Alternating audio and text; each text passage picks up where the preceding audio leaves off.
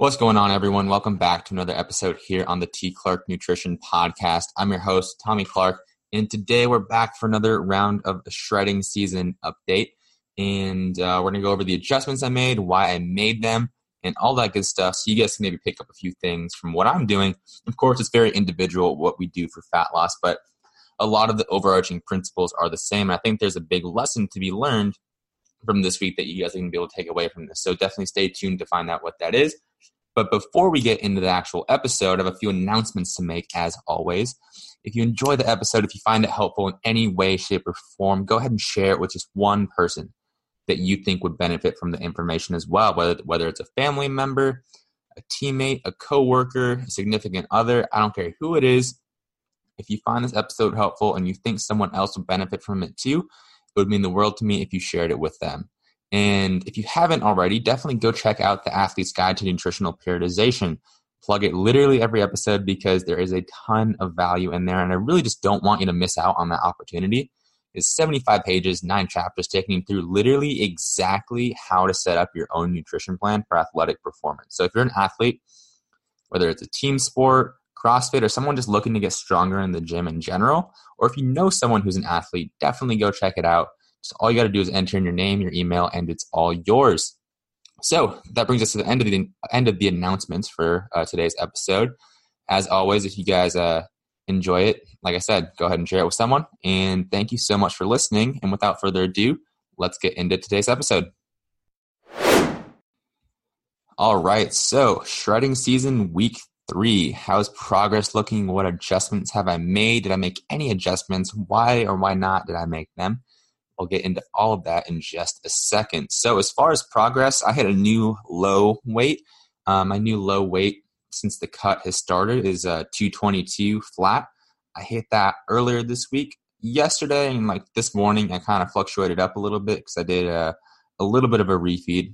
Not really intentional, went over on calories, but in a somewhat controlled way. So I'm not too worried about it. But I'm happy with that. I'm happy with I'm happy with the progress so far. And it's a really weird thing because when you go into a cut, like I've been bulking for five months or so. And honestly, I'm in this really weird place where I want to get bigger, but I feel like my body fat percentage isn't in a place where I should continue bulking. Like I could continue uh, to raise the calories. I know every every guy uh, has this sort of identity crisis when you start to go into a cut. Like you, the second you go into a cut, you immediately rethink it and are like, ah, should I go back into a bulk? What should I do? But looking at, at it objectively, a lot of times when you cut, even though you feel like you're getting smaller, a lot of times you actually look, you end up looking bigger. If you go about it correctly, of course. If you go super aggressive and just lose a bunch of muscle mass too, of course, you're going to look small. But if you go about it correctly, you maintain a bunch of muscle and you cut off the fat, you might actually end up looking bigger. Whereas right now, where I'm at, if I were to continue to push uh, bulking, I feel like I'm sitting somewhere around 14, 15% body fat. So not super lean, not overly um, heavy on the body fat either. But if I were to keep pushing to bulk, that body fat percentage will get higher than I would like it to be. So my rationale is I'm going to keep going with the cut, not necessarily because I want to get super, super shredded and lean. Of course, if I get some momentum going and uh, things are going well, then I might continue to push for that. But more so, my rationale is to just drop some body fat and get myself back within that maybe 12 ish percent or even lower. If I can get if I can get to 10 percent, that would be awesome. Uh, somewhere in that 10 to 12 percent range, and then maintain there for a little bit and transition back into a bulk. Because the reason being is that that range of 10 to 15% is really where you want to be when you're bulking. If you start to push higher than 15%, the what's called a P ratio gets kind of out of favor. The P ratio is basically the nutrient partitioning ratio, how your body partitions and like uh, stores nutrients. Ideally, you want that to go towards muscle tissue, but once you get up to uh, above a higher percentage of body fat, then a lot of those the nutrients and stuff start to go towards more fat instead of more muscle.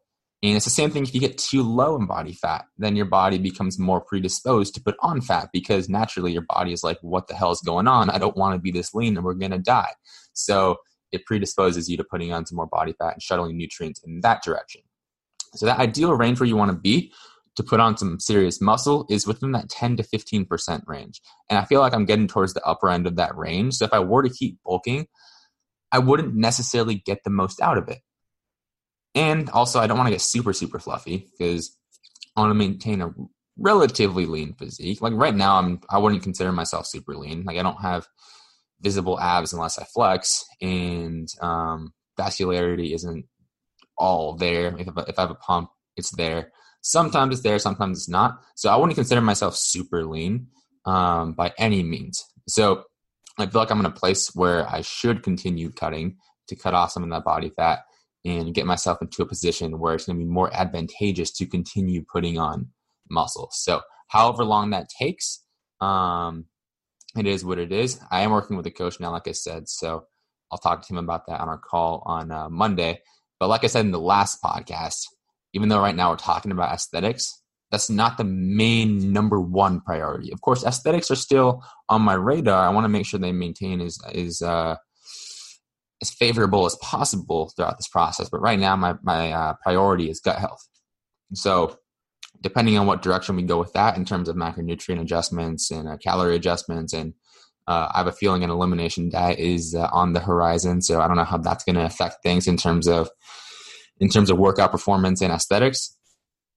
But my goal is to just maintain and keep seeing as much progress as I can throughout this process. That's why I'm not I'm not um, I'm not sweating it too much because I know that's not the number one priority. So it is what it is, and I know what I'm doing right now. Like I said before in the previous week's update, what I'm doing right now is setting me up for major success down the line. Because just like if I were to keep pushing above that 15% body fat to keep bulking, I kind of get diminishing returns. If I try to keep pushing and pushing and pushing for aesthetic changes when my gut health isn't on point, I'm not going to see um, the same amount of growth, the same amount of results as if I were to take the time, heal up my gut, and do things the right way. So that's why I'm taking the time to do that. Um, but like I said, right now my goal is to just keep going with the aesthetics as, as much as I can, but I'm not going to sweat it if I get to a point where I can't go much further because I don't want to overstress my body because stress and gut health, that whole uh, connection.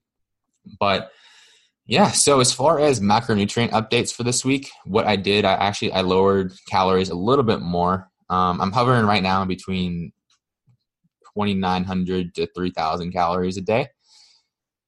I noticed my weight just wasn't budging.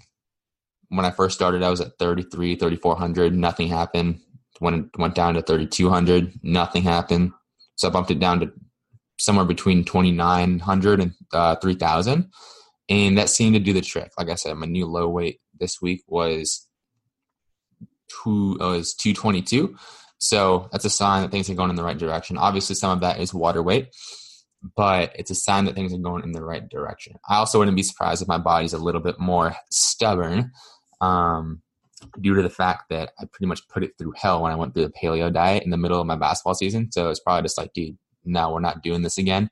So in that case, it's a little bit more resilient. So it makes sense that I would need a little bit more of an aggressive approach. But with that being said, it's not that aggressive. I'm still eating 3,000 calories almost and losing weight. So I'm, I'm more than fine with that. I would say the another big adjustment too. Uh, this is a really important point, especially if you're not able to eat 3000 calories in a cut because i know i'm, I'm not the average person since i'm 6'5 220 something. So if you're eating a little bit less and you don't have as many carbs something to take into account is the volume of foods. Like for example one cup of white rice is going to get you 50 something grams of carbs whereas one cup of spinach is going to get you like three. You have to keep that in mind. If you only have so many carbs to eat throughout the day, don't waste them on a bunch of low volume foods. Make sure to get those veggies in there. Make sure to get those fruits in there. Make sure to get those starchy, high fiber carbs like oats, like quinoa, and stuff like that in there. So you leave yourself feeling satiated. You leave yourself feeling satisfied. You don't crave um, anything and you don't go over on your calories and stuff like that that's very important because if you rely like during my bulk, white rice was my staple because it's super easy to eat in high amounts. That was beneficial in the context of putting on muscle, but now that I'm trying to lose fat, it's not as beneficial. Now, for me right now, I'm still eating 300 grams of carbs. So it's not the end of the world. And I still rely on white rice just because it, it, sits well with my stomach. And like I said, gut health is a priority. And I noticed that it sits well with my stomach relative to other higher fiber forms of carbohydrates. So I, I personally still use white rice just for those reasons. But for someone who maybe is eating a little bit less carbs or um, whose GI system can handle the, the extra fiber, go with higher fiber foods that are higher in volume, like veggies, fruit, oats, um, quinoa, stuff like that. That's going to leave you feeling more satisfied and allow you to stay within your calorie within your calorie goal. Because why, again, why waste your calories on those low volume foods? Now, in the context of pre and post workout nutrition, you still want to get those lower fiber carbs, but still be mindful of that and just don't throw away all your carbs on these super dense options.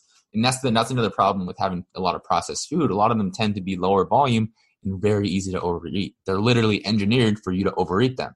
So if you rely on them to, to fit into your macros just because you can, you might be left feeling a lot more hungry at the end of the day than if you were to go with some veggies, some whole grains, some fruit, um, healthy fats, plenty of, plenty of protein you'll be far better off doing that than relying on overly processed food, not because it's going to inherently make you more fat.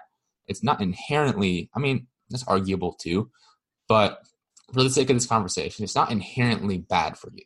Of course, there are some ingredients in there that aren't the best, but one having a protein bar isn't going to like throw out all your progress. The thing with having a protein bar is they're a lot easier to overeat. Like one of those isn't going to fill you up as much as a giant ass salad that has the same amount of calories. So just keep that in mind. Um, and then as far as the macros, I kind of alluded to it already. Protein is staying around the same, anywhere between 200 to 210 grams of protein per day. Fat sitting at 100. That seems to be a sweet spot for me. Uh, pretty easy for me to stick to. A little bit higher than I would need it, I think. But again, I was used to eating not higher fat, but just because I was eating so many calories, I was eating a higher amount of fat. I was still eating plenty of carbs, but just because I was having so many calories, my fat ended up getting pretty high as well. So going down to like 80 or 90 grams is just not very doable. I, I don't really want to do that because then that just leaves me like eating chicken breast and ground turkey the whole day, which is just not very, not very fun. Um, and I like to have that extra room with fat. And 100 is still not anywhere near crazy, especially like for my body, how big I am, how tall I am.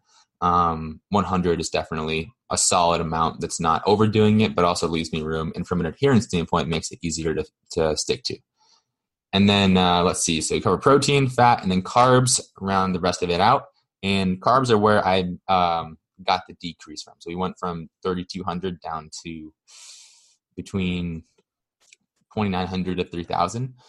I'm honestly, I haven't been super, super exact, um, sticking to like 2,900 on the dot. But if I'm anywhere between 2,900 and 3,000, I'll consider that a good day. And that has me at like 300 grams of carbs, which is still plenty to fuel activity. And definitely strength is strength is fine. I haven't made any increases, but um, haven't lost anything either. So I, I consider that a win during a cut. Um, obviously, depending on the lift, you might see some strength increases, and it's definitely possible if you program correctly um, which is beyond the scope of this podcast.